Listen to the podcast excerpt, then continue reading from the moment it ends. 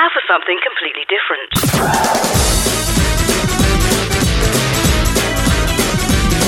Welcome to Shout Out. Out of the closet and into your ears. Hello and welcome to Shout Out. I'm Andy Shilton. And I'm Steffi Barnett. This week we time travel to the Roaring Twenties. Uh, Jonathan David Holmes shares the sounds of the Nancy Boy era. we have a plethora of exquisite vintage vinyl. Uh, for your delightful delicatation designed for your elegant ears. I said that Ah, wrong, did I? you did. do you want to do a take two? oh, hurry no up, hurry time. and a pop-up query from Ez, looking back at those hedonistic twenties. Uh, all today, right here on Shout Out.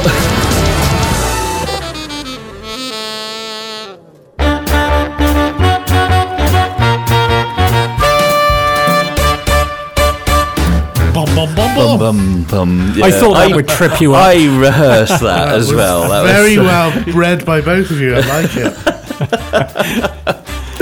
Did you used to see that um, program that was on in the sixties and seventies where they Oh, used to go think the, the no no no but it was repeated. I'm saying they were in an old theatre and they all dressed up from people good in old the days. yeah the good old days. Good old days it was The called on guy who BBC. ran that with the gabble, he used to talk in in They did the the sort of master of ceremonies. I mean, the original MCs Yeah. is where the word Yeah. MC comes from. Is master of ceremonies, and they were obviously all men, and they would speak in this exaggerated, even for the Victorian era, Hmm. an exaggerated, legendary legerdemain, and all this kind of yeah. uh, stuff. Do that again. legendary legerdemain. There's a character in Doctor Who who speaks like it in, uh, in an old episode. That's where I got that one. So, I mean, I have to say, out of all of us, you probably get the most tongue twisters with some of the names of people and places We've that we do in the news. Well, overseas stuff, especially, you know, when we have names from China or, or India or something. How do you can be make how do you make sure you're pronouncing it right? He you gives them to look it up Matthew to read. You have exposed me on local radio. I think Matthew's there. Are you there, Matthew? I am. yes, yes. of Oh course, dear. Matthew, th- no, uh, uh, our colleagues over at the BBC, of course, they actually have a pronunciation department, don't they? They have a, they have a pronunciation unit. That is yeah, correct. yeah. So all their newsreaders know how to uh, say things. I mean, How to speak proper. Yeah, It's called a database. now look, I'm running, rummaging around in my cupboard here, uh, and Andy, I've got this. Perhaps see this bit of sellotape could act as like a denture fixative. That's what you need. You might need it this week. I did. I honestly, I practiced that. Although I did only spot it five minutes before we were going on air. I'm like, oh, Steph. Still. So anyway, yeah, Roaring Twenties this week. I'm looking forward Yeah. to that. Yeah, lots of. Roaring Twenties, um, including Very interesting Queer Street. period. Very interesting period. of Yep, history. indeed. And we've got a brand new track coming up as well from Richard Palmer. Um, all um, proceeds are going to THT. Yes, who I are I- coming up I on the show I think uh, I, first um, week in Feb. I think I saw him um, promoting it on Facebook Test. earlier. He, he was, yes. I think he was really excited. I, uh, just a little bit. Yeah. Hello, Richard. Hello. Excellent. Uh, Uh, do you know are we what- technically in the Roaring Twenties ourselves now? Because it is twenty. Yeah. Something twenties. the uh, It- pandemic well, they 20s? reckon. Well, they reckon it could be a roaring twenties again after we come out the pandemic. Well, a time of great social change. Well, because the First World War called the original, um, calls the original uh. Roaring Twenties, and It they were saying we could have another Roaring Twenties from 2023. Well, let's hope we don't have Fancy to go through a war to get it. Let's Fancy it you happens remembering just from the too as well. Yes, thank you. Love you too, sweetie bum. oh dear. Yes, Still, yeah. indeed. No, and uh, Yeah. Queer, Queer Street's on Roaring Twenties as well, isn't it?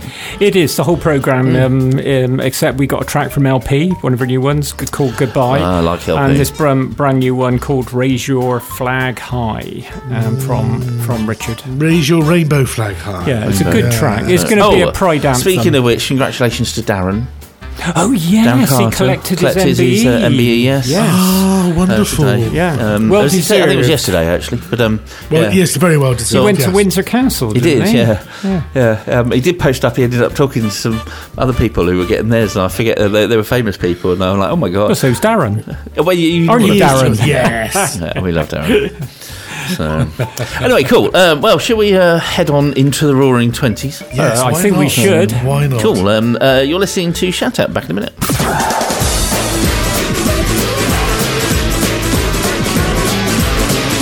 Shout Out. LGBT radio for you.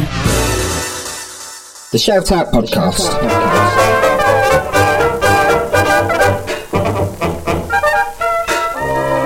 We've never ever looked at being gay or trans in music.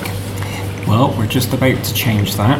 Jonathan Holmes is with me, and uh, BBC sound recordist. How are you good at your sound? I've been I've been enjoying your microphone actually on the table, so it's, it's been quite fun watching how that works. Right, music. Now you are a collector Yes, of um, records. Now are they 78s, I guess? Yes, they are. Yeah, so Please tell me you have an old HMV record player with the handle. I've got a Columbia machine actually, Columbia 109. Uh, I think it was made about 1929. So HMVs are generally a bit more expensive uh, gramophones from that period, and it was the Columbia gramophone actually got me started in record collecting. Ah, so I have it on display in my front room, and Oh. uh, it's a nice little display piece. And I get it out every now and again when visitors come round. Yeah. Oh, you mean it's not out all the time? No, well, it's, it's on display, but it's just static, you know. It's, it's Right. yeah. I don't want to upset the neighbours too much. It can be rather loud. Yeah. So um, yes, it, it's a, it's a lovely little machine, and um, yeah, I guess it's the iPod of its day, really. Now we've just come off the back of one of the first tracks Mm. out of three that we're going to be playing. Yes. 78s, obviously, you can't buy anymore. No, The sadly fact not. These come from the Roaring Twenties. Yeah. Now, this followed the First World War. It was called the Great War until the Second World War started, and Mm-hmm. Yep. it was during the First World War. But after that, it seemed the world went crazy Mm. and become so free, and it was a good time to be to be gay. I always find the 1920s kind of particularly interesting because it was a period of, of kind of great experimentation, I guess, and, and sort of reversal in traditional kind of gender roles and, and the norms that society kind of set down before you. So, for example, if you were a woman in the 1920s, it was very fashionable for you to have a very kind of flat-chested dress, and all the all the dresses were kind of cut in that way that kind of eliminated the kind of traditional sort of female figure, and you'd have a very kind of short cropped like bob haircut. And likewise, if you're a man, for example, you may start experimenting with a bit of, of rouge or, or sort of makeup or, or lipstick or whatever to kind of accentuate maybe a bit more sort of feminine features. And and it, you know, if you were rich and you had money in the 20s and, and you know you happened to be gay or bisexual or lesbian or whatever, you, it, it was genuinely a sort of period of experimentation for you. And obviously, this was all still very, very legal. And you know, this is still the era, era of, of kind of people being, uh, you know, splashed on newspapers and outed, and, and they would have their careers and their lives destroyed because they'd be sent to prison for indecent acts and all that kind of thing. Um, but you know, if you knew the right people and the, the right sort of um, connections, I think it was probably quite possible for you to live as an out person in the in you know, relatively free um, era of the 1920s. Now, some of the terminology they use, Yes. um, It's dated. It's so dated weird, today, like yes. the word fair. And, Yeah. Well, that's the thing, and, and and gay. The idea of sort of you know you saying I'm gay will not really exist because first of all you say I'm homosexual, and you wouldn't say that anyway because you don't admit it to anyone. So so they often use terms like like fairies or um, you know queer again. Queer wasn't even a word because queer in the 20s just meant meant strange. Yes. And, and I found that strange. when Well, I bought my gay meant happy. Yes, yeah. When I brought my gramophone home to my grandma for the first time, she was like, "Oh, you know, it's exciting." And then she'd talk about how she'd seen some queer neighbours the other day, and, and she didn't mean she'd seen some gay neighbours. She meant she'd seen strange neighbours. Yes. And I, and I found that strange hearing that. You know, it's, it's kind of weird how the, the language sort of changed, but there was a lot of kind of illusions. So, you know, people were fairies or, or they were effeminate or whatever, and it was kind of, it was never. Uh, Nancy was another word, yes, isn't it? Yes. Nancy boy. And It was often kind of acknowledged with a kind of wink, wink, nudge, nudge type situation, but never explicitly kind of, you know, you are a homosexual, for example. And I keep referring to gay men because unfortunately, I think they were the most sort of visible group of that era, really. Um, I think certainly as far as kind of popular culture goes, or popular society, the idea that someone would be trans or someone would be lesbian was, I think, was genuinely so far off the radar. People just genuinely didn't consider it was a thing, mm. and it, it, it, it, it just it's almost kind of, I, I guess in a certain sense kind of mirrors how things have gone today. Isn't it? Kind of, you know, gay men tend to get a lot more kind of recognition and they're more visible. Mm. But in a sort, in a sense, it kind of was that way in the twenties. It was, it was, you know, a lot of the songs which I have kind of just talk about gay men and they, they kind of ignore the rest of it, Right. which I always find really interesting because I think, I genuinely think it was a more simpler time, mm. and, and not in a kind of you know this is a good thing, but it, it, just wasn't on people's radar, which is very strange to think about. You know, Yeah. it's, it's was in the 20s, was Berlin the centre of the universe for the There's a LGBTQ community? Berlin was a very, very kind of liberal and free place, uh, and certainly that kind of existed until you know the mid 1930s when the Nazis started cracking down on things, and obviously they saw uh, a lot of what was going on as kind of degeneracy and all that kind of stuff. It was a very, very free, artistic, uh, you know, liberal place. But then likewise, there were certain places in London where you know you could go and and you know enjoy experiment with your sexuality or your gender and, and be relatively accepted in a kind of nightclub setting. Um, but you would never do that in public. You'd, you'd just be ostracised. Yeah. And it's, it's really sad, you know. It- it- queer people have always existed. You, you kind of think that they start existing in the 1950s or 60s when the protests start happening, but mm. actually they've always existed. They just never talked about it. And there's a whole generation of people who lived and died and, you know, would have probably just had this thought in the back of their minds all the time, really, about what if things were different. Mm. The Shout Out Podcast. La la la la la. Fairy footsteps. Whoops, here we are. Whoops, here we are. You have just heard. Let's all be fairies. Which So these 78 records that you have, Mm. um, and th- they seem to be very brittle, the 78. Yes, 78s are exceptionally brittle. I remember my nan gave me a load, but they only lasted a week because they all smashed. yes, yeah. Um, I, I, I, I, the very first records I bought I actually broke um, at Lincoln train station. I remember putting them behind the barriers and the doors No. open and, and there was a big crack. And, and then I learned that records are very valuable and, and very delicate. Um, obviously, they are replaceable. It's not like vinyl where it will bend a bit. They, they just shatter. Yeah, yeah. Um, they're not really designed to be kind of drops. They will crack.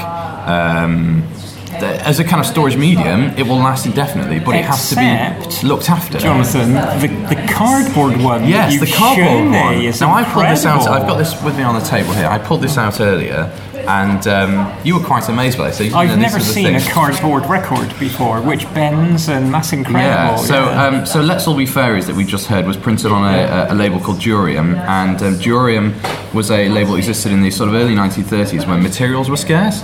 And so they, what they did was it's kind of like an early EP. They would print two songs on one side, so you'd have a cardboard backing and a sort of resin covering, and the need, the, the grooves would be really fine, and you'd be able to fit two songs on one side. It's about two and a half minutes long on a, on a 78 record, and they're a lot of fun. And I can throw them around and they won't break, unlike the, the Yeah, unlike the which I, I yes. would never ever do, especially considering the value of some of them. Yeah. So how easy is it to find them? Are there, are there loads left over from, um, let's say, the Farers and Nancy Boys and that? Is there You'd be surprised. You, you'd honestly be surprised. I think everyone's nan and and great grandparents, for example, now had 78s, and a lot of them have literally sat in sheds or garages or attics, and then they people these people die and, and people find them. Obviously, a lot of the, the jazz ones and the good ones are kind of now circulating among collectors, and they've all Hmm. you know found their way into into collectors' hands. But even as late as perhaps the 70s and 80s and, and 90s, you could probably go to charity shops and find these things, you know, 50 pence a pound. Wow. Um, most shops don't stock them now because obviously they're so delicate and, and nobody wants to buy them anymore, apart from me. no, nobody's buying them anymore. So eBay, there's a lot on eBay. Obviously, people pay silly money on eBay, which is kind of frustrating. But um, yeah, they, they still exist. It's, you've just got to find them. Was it a time when these records um, being made by um, gay guys? Were they being listened to by families, unbeknownst to them that um, they were talking about? I think it's it's kind of interesting. Um, one of the singers uh, that I picked out, a guy called Douglas Byng, and uh, he was a very very popular entertainer of his day. And his act was he would do female impersonations. So there's actually a film of this from I think 1930, 31, where um, it's a nightclub, and, and you go to a nightclub, and uh, if we were going out to the 20th or 30th, we'd go to a nightclub and we'd have maybe a band to dance to. We'd have some sort of cabaret act, so maybe a contortionist, a juggler, you know, some sort of performing animal, and then maybe some singers. And Douglas Byng was one of these kind of cabaret artists. and he comes comes out. He has a tailcoat on, and then he puts a ball gown on top of his tailcoat and a little wig and some you know some opera glasses, and he was like a female impersonator. Wow. And and he was performing to high society mm. in London. Um, not necessarily kind of a family audience, but you know he was performing to, to, to men and women who it would be pretty obvious that he was a gay man, but he would never have been allowed to say that publicly. Yeah, yeah. So if he'd have come out and said, I'm a homosexual man, it would be career suicide. Yes. But he would get away with, he's the pantomime dame character, Yes. female impersonator, Yeah, yeah, yeah. let's put on a dress. And, and he sold records, and people people bought these records because mm. I, I've, I've got one, and it's, it's a lot of fun. Yeah, I guess it was similar for artists like Liberace. Yes. Because when I was growing up as a kid, I didn't know what gay was. Yes. And you just thought he was very flamboyant Yes. and did it for the act.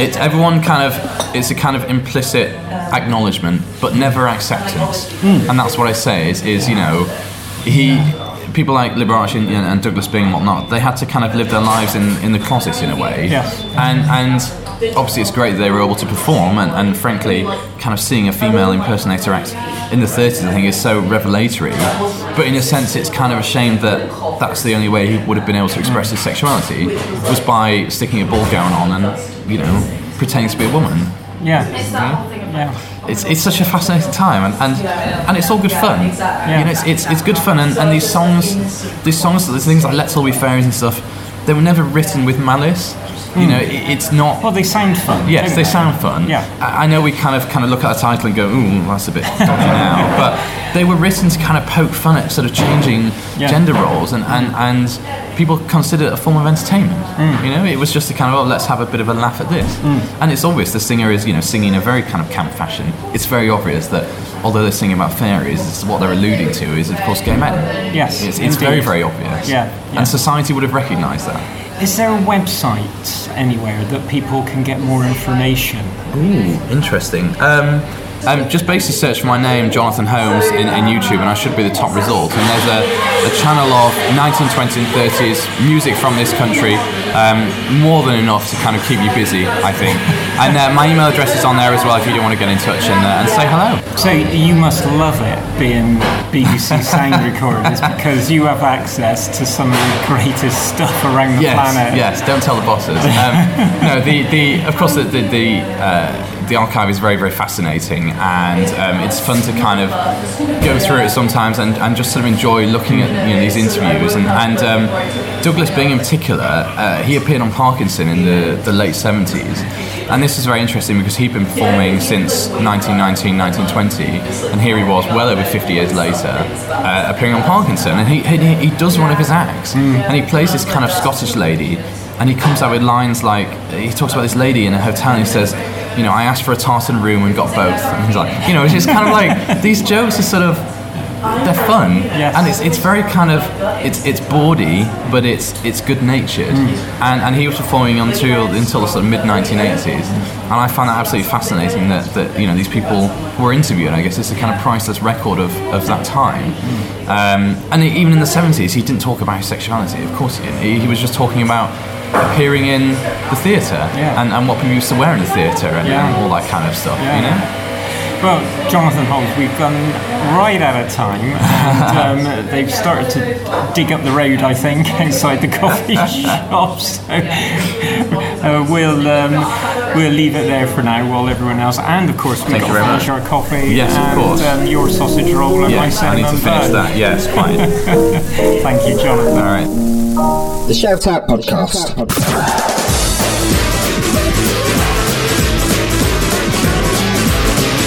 Shout out. LGBT radio for you. Oh wow! I loved that. That was brilliant. Spectacular music. God, there's some hits in there, wasn't there? Oh yes. So, and I like I like what you said about the one in the in the middle of the interview as well. It starts off quite serious, and the more he goes, The more camp the he more gets. he gets. Yeah. um, anyway, Yeah, um, I don't know wonderful, if you guys fancy starting off normal and getting camper as you go through with the news, but should we get some news headlines? of course. Camp already.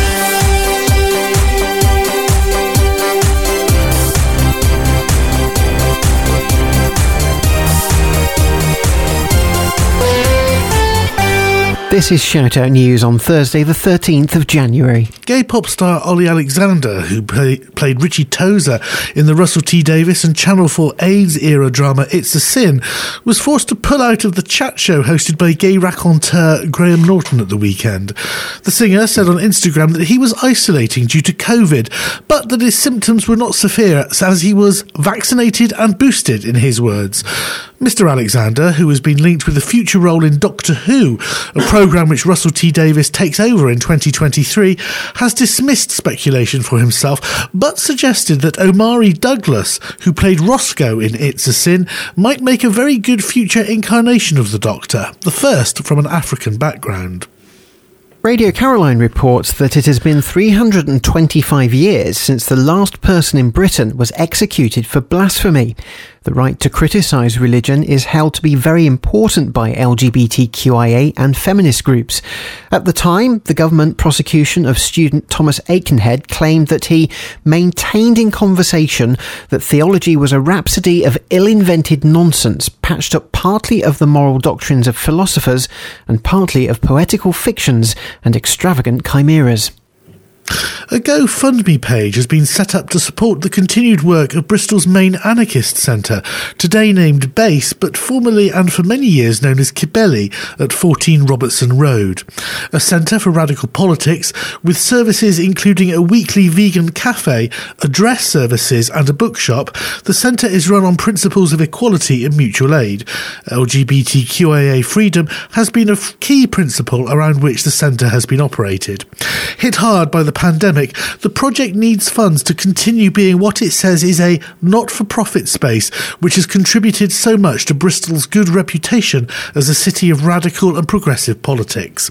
If you are interested in donating to the work of the centre, then follow the link on our news page. With nearly a million people signing a petition to government asking the state to reconsider a knighthood awarded to former Prime Minister Tony Blair, a gay Labour MP has clashed with the campaign petition organiser. Pink News reports that Angus Scott, who began the online petition, crossed swords with the Labour MP eh, Chris Bryant on a television debate programme when Bryant pointed out that Tony Blair had totally modernised Britain's antiquated and homophobic laws when in power. Mr. Scott responded by saying that progressive reforms of the Blair era are overshadowed by his support for the US invasion of Iraq in 2003, for which he believes Mr. Blair should be able to answer to war crimes tribunals.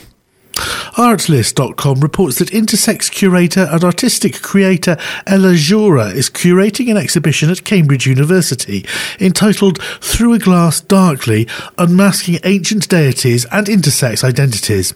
Displaying masks, paintings, and vessels from the Greco Roman classical period, Zora hopes to promote a discussion on the continuity of intersex people through time, referencing the many gods and goddesses through human history who have had intersex characteristics. The event will be attended by some of the world's leading academics and is a major spotlight for intersex people so that they can finally gain equal human rights in the UK law, says Zora. Zora has also added that unless the UK government begins to listen to intersex people, they will be planning legal action during 2022. The director of a top Disney Pixar movie released last year has said that reading it as a gay romance is one possible way of looking at the portrayal of difference and finding one's place in society. Luca, which hit the screens in June, last year follows a sea monster who has taken human form and his unfolding friendship with another human sea monster as they travel around the beautiful Italian countryside. Enrico Casarosa, the movie director, now says that he would be happy for LGBTQIA people to read into the film a queer romance. He said, I really felt honoured, and I don't like to say yes or no. I can say, well, that's not how we wrote it. It wasn't my experience, but I love that that metaphor is reading in all these different ways. For these news stories and more, check out our website. We update it every day at shoutoutradio.lgbt. For Shoutout News, this has been Matthew Tosh and Terry Starr.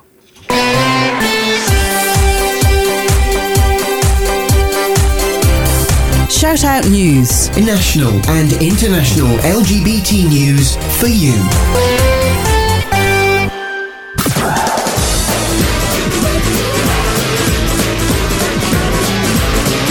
shout out. LGBT radio for you.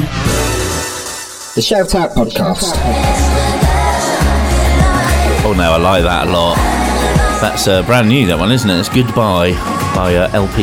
Yeah, she's just got a new album out. Which is, uh, yeah, go have a listen. It's good. Is it? Yeah, she's very prolific writer for other people. Is she? Oh, I didn't know yeah, that. she's like um, like Neil Diamond and Barbra Streisand, write a lot of stuff for others and also sing for themselves. Yeah, I can't can't remember. I think it might have been Ez that I discovered LP through. It was Ez. Yeah. Yeah, yeah. Yeah, she she suggested it, and yeah, really nice track. Really like that. Anyway, um, shall we carry on our roaring twenties with some queerstry? I think so.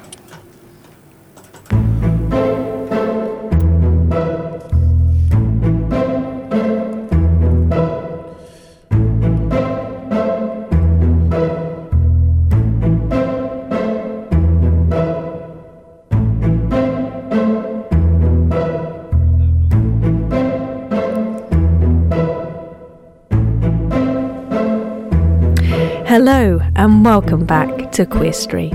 I'm going to be talking to you today about the roaring 20s, yes, flappers, sex manuals, and gay liberation. So let's get straight to it. Sarah Pruitt, a writer for History.com, said On a Friday night in February 1926, a crowd of some one and a half thousand packed the Renaissance Casino in New York City's Harlem neighborhood for the 58th Masquerade and Civic Ball of Hamilton Lodge. Nearly half of those attending the event reported the New York Age, how it appeared to be men of the class generally known as fairies, and many bohemians from the Greenwich Village section who, in their gorgeous evening gowns, wigs, and powdered faces, were hard to distinguish from many of the women. The tradition of masquerade and civil balls, more commonly known as drag balls, had begun back in 1869 with Hamilton Lodge, a black fraternal organisation in Harlem.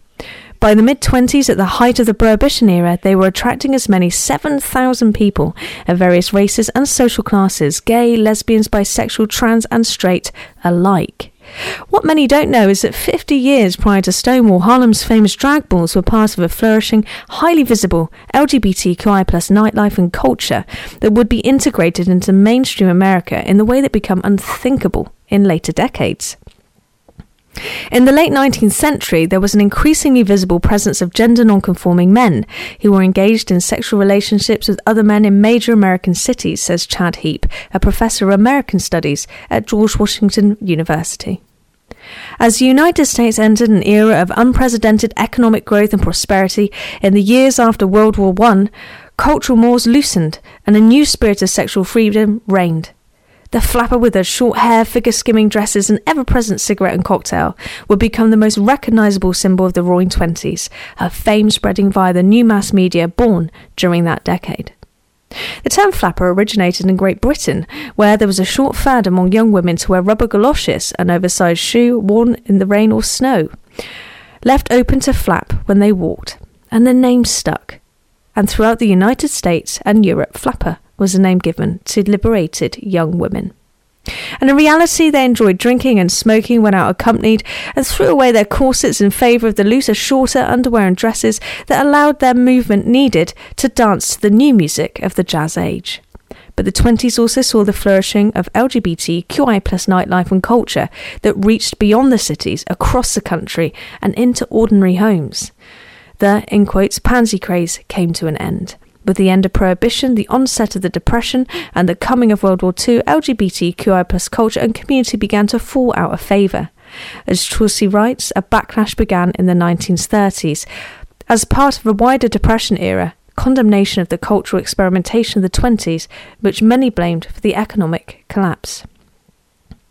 The Roaring Twenties were a time of huge upheaval in the world, and along with that came social change. World War One changed the social landscape. The vast number of deaths in the battlefield left many families bereaved and gave women, in particular, by necessity, more social power than they'd had previously. We often hear talk of the sexual revolution that took place in the 60s, but few are aware of the massive change around sex and sexuality that occurred earlier in the century. Women got the vote. Thanks to the efforts of suffragettes, British women had been given the power to vote in 1918, the first major step on the long road to equality. Women were becoming a force to be reckoned with in society, due in no small part to having kept things going at home, while so many men were away during the Great War. It only became known as World War One after the advent of the Second World War. This shaped the evolving relationship between men and women in the decade to come, and according to Encyclopedia.com, Berlin was the place to be. Germany between the wars was a hedonistic place, and Berlin was the centre of it all. The sexually liberated and merely voyeuristic forms across Europe flocked to the cities in order to indulge themselves in the hedonistic freedom brought on by the advent of Weimar Republic. Usual social rules went by the wayside. Berlin accepted transvestism, homosexuality, and any other sexual freedom a person could think of. Starring Liza Minnelli as Sally Bowles, Cabaret is probably the most well known portrayal of the era. According to Visit Berlin, in the 1920s, the scene flourished in Berlin and the city established itself, though with interruptions, as a gay capital. Even though the city was struggling with financial woes after the First World War, a vibrant scene developed mainly in the district of Schöneberg and Kreuzberg. The number of bars, clubs, groups, and cabarets on offer remains unsurpassed. There were more than a hundred venues just for homosexuals at the time. One of the most famous Berlin residents at the time was Marlene Dietrich, herself fashionably androgynous in a city that prided itself on its unusual residents. Britain had an active gay scene, but it was secretive. And gay culture in Britain was more widespread in the 1920s than stories and films about the period would have you believe. Nowadays, most people would use the term LGBTQI rather than gay. However, gay is the word most often used in contemporary accounts of the time. Dr. Mark Houlbrook has said at a conference, What's remarkable about the 20s and 30s was how open and widespread it was in some places. In some circumstances, it was very visible and strong and vibrant and rich. The very nature of the drag balls means that you only find out about them when the police find out about them, because they were driven by the whole need for secrecy. But all the evidence points to these being weekly events, often with 50 to 100 men present. When the police did manage to find these secret clubs, their attitude was typical of the time.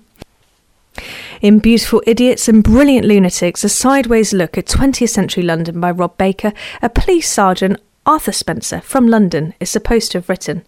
At 11:45 p.m. I saw two men who I saw enter at 11:30 p.m. Leave. They were undoubtedly men of the Nancy type. They walked cuddling one another to Tottenham Court Road where they stood waiting for a bus. I stood close to them and saw their faces were painted and painted and their appearance and manner strongly suggested them to be importuners of men. A police constable, Gavin, also contributed to the report. He wrote, I saw from the roof into a bedroom in the basement where two men entered the bedroom. They both undressed and got into bed, and the light was put out. I heard them laugh and scream in very effeminate voices. By the post World War II era, a larger cultural shift toward earlier marriage and suburban living, the advent of TV, and the anti homosexuality crusades championed by Joseph McCarthy would help push the flowering of gay culture represented by the pansy craze firmly into the nation's rear view mirror. Drag balls and the spirit of freedom and exuberance they represented never went away entirely, but it would be decades before LGBTQI life would flourish so publicly again. And that brings this queer story to an end. I hope you've enjoyed it, and I'll be back soon.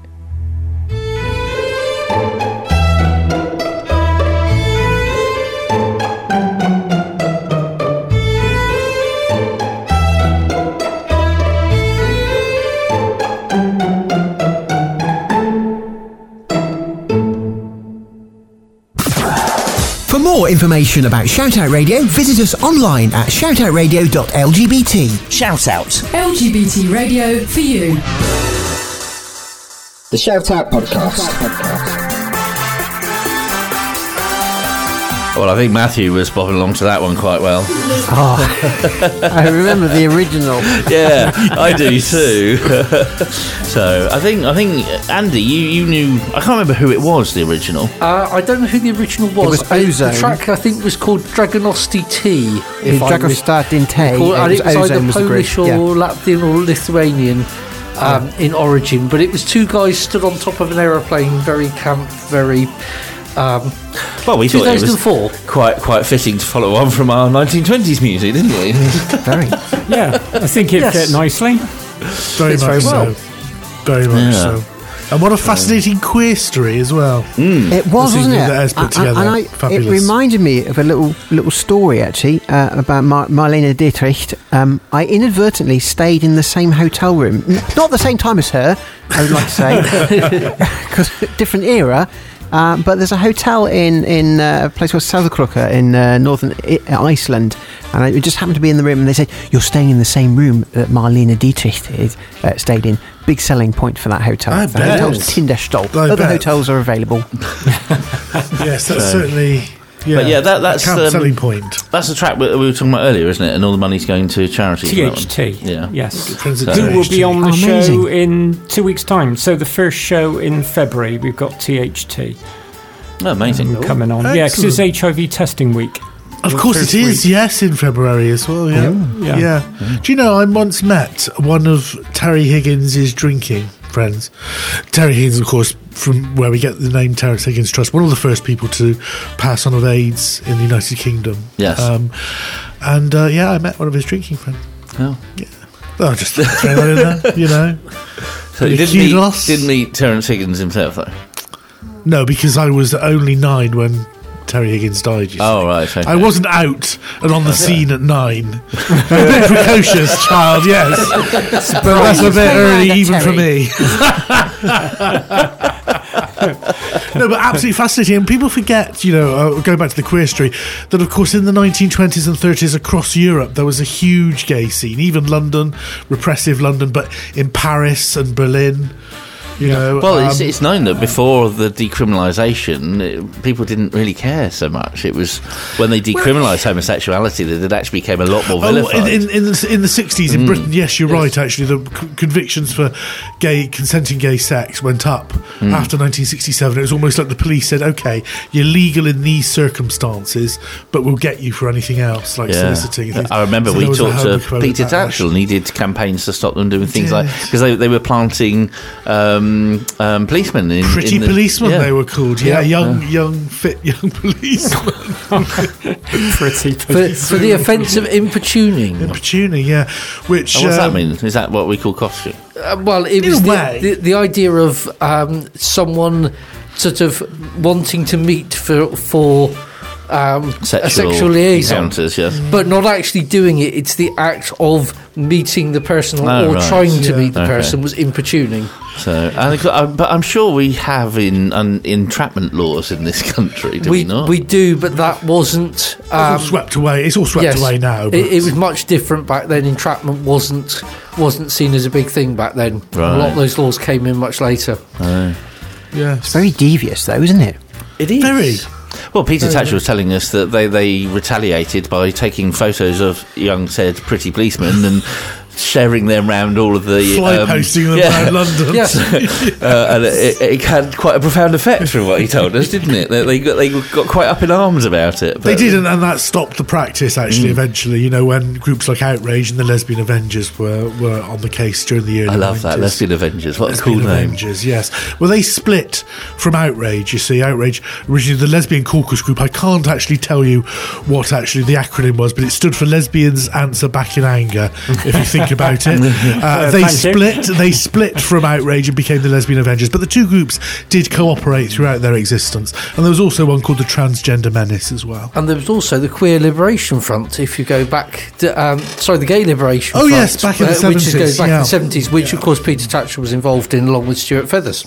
Yeah, and uh, a lot of other people such as uh, Lisa Power and Juno Jones. But not 1920s, it was like kind of it was between between the wars. I think it was between the wars. Yes. wasn't Yes, it? when we go back to the So- twenties, yeah, but uh, yeah, still closeted in Britain. But uh, as we said, yeah, Paris, Berlin. You know, Berlin means boys," said uh, Christopher Isherwood. You know, in, Mm. in the Yep. in the nineteen twenties, and tragically, it was all cut short by the Nazi accession to power in Germany in, in nineteen thirty three. Yeah, they were quite vicious, weren't they, against uh, the gay community? Yeah, one of the first victims. I mean, the first book burnings, but the Nazis carried out were against gay libraries Hmm. in, in in the city, and then they turn their attention to other groups. But yeah, but that's uh, but let's let's stick to the happy side of the twenties, The the roaring thirties. They 20s, were which we, they we were talking about interesting off, times. off air. You said was actually a result of coming out of World War One. Everyone wanted a party, and um, Yeah, and, and as as his um, pod showed as well, also a lot of a lot of men had died in the First World War. A lot of men died in the flu pandemic of 1918. Yes, and true, and uh, so there was a, whole generation of young women who were free, easy, free, and single, and were flappers. Yes, Yeah. and I learned tonight what flappers Yes, came from. I, I did not know that. it was a British term for Yeah. the, the, the boot. Yeah. It was a term know for, for what, Ste- uh, Steffi? Um, there's a, a um, what what did Galoshes. The, the galoshes. That's right. They wrap them around, but they, instead of doing them up, they left them loose, and they used to flap when they walked. Hence flapper. And hence flapper. Yeah. See, I always thought it was a, it was about the skirt because the flapper skirt. Yeah, That wa- but that was the- what I thought it's as well. about The, the, Yeah, the, because they wore them in the snow in the rain, didn't they? Around Yes. the bottom of the, uh, the top of the shoe. Yeah. Yeah. So Fascinating. a very interesting. Things you learn on this show. it's We are fashion, educational. fashion, isn't it? It's like I know some of the things around, like the flappers and the. uh, Did you say they were called galoshes? The, the, Yes. You're on about Yeah. the white thing that they used to wear over the top of their shoes. yeah. Yes. Yeah. Um, apparently, all of that came about because we had white edged tyres. Yes. Um, more wall so in America than, than we did here, but Yeah. because you had that on your tyre, they they then started to mimic it in um, in uh, in fashion. Yeah. Yeah. it's mad the way things like get get affected by things like that. I mean, Yeah. fashion's a really weird thing. So I wonder um, who thought that. Oh, we call them flappers because their galoshes are flapping. They're not. They're not tied up. They're loose. well, No you idea. know, I mean, how did all these things come out? So, I mean, even down to Yes. today, though. I mean, I I think it was in in the news, was it? not? Ollie Alexander's um, had loads of people complaining, saying he over sexualised the New Year's Eve broadcast. I thought it was brilliant, um, and he's he's sworn blind to be more um, um, uh, well dressed. What did he say? It was some, something along those lines. Anyway, um, when he's when he's on in future things, I'm like, good for you. Yes, he's a. Ve- I think he's a really good role model for young LGBTQAA. I do too. Yeah. I think he's a brilliant singer as well. I don't know if you've ever Yeah, heard yeah, him yeah, sing. he is, he is, very yeah. Very good Talented. singer. well, Very good talented. actor as well. Yeah. Well, we never know. He might be Doctor Who. But he's, he's Oh, he's denied it. He's denied it, but he has suggested Omari uh, Douglas. That would be fas- fabulous one, choice as well. Indeed. Anyway, Um, uh, anyway, that's it for this week's uh, fairy flavoured show. Check out our website and catch up with our podcast at shoutout.radio.lgbt. uh, next week, rank homophobia. Uh, one to join us for. Hmm. Uh, until then, though, have a very gay week. From uh, myself, Steph, from Andy, from Terry, and the lovely Matthew. Say bye bye, everyone. bye bye. Bye bye then.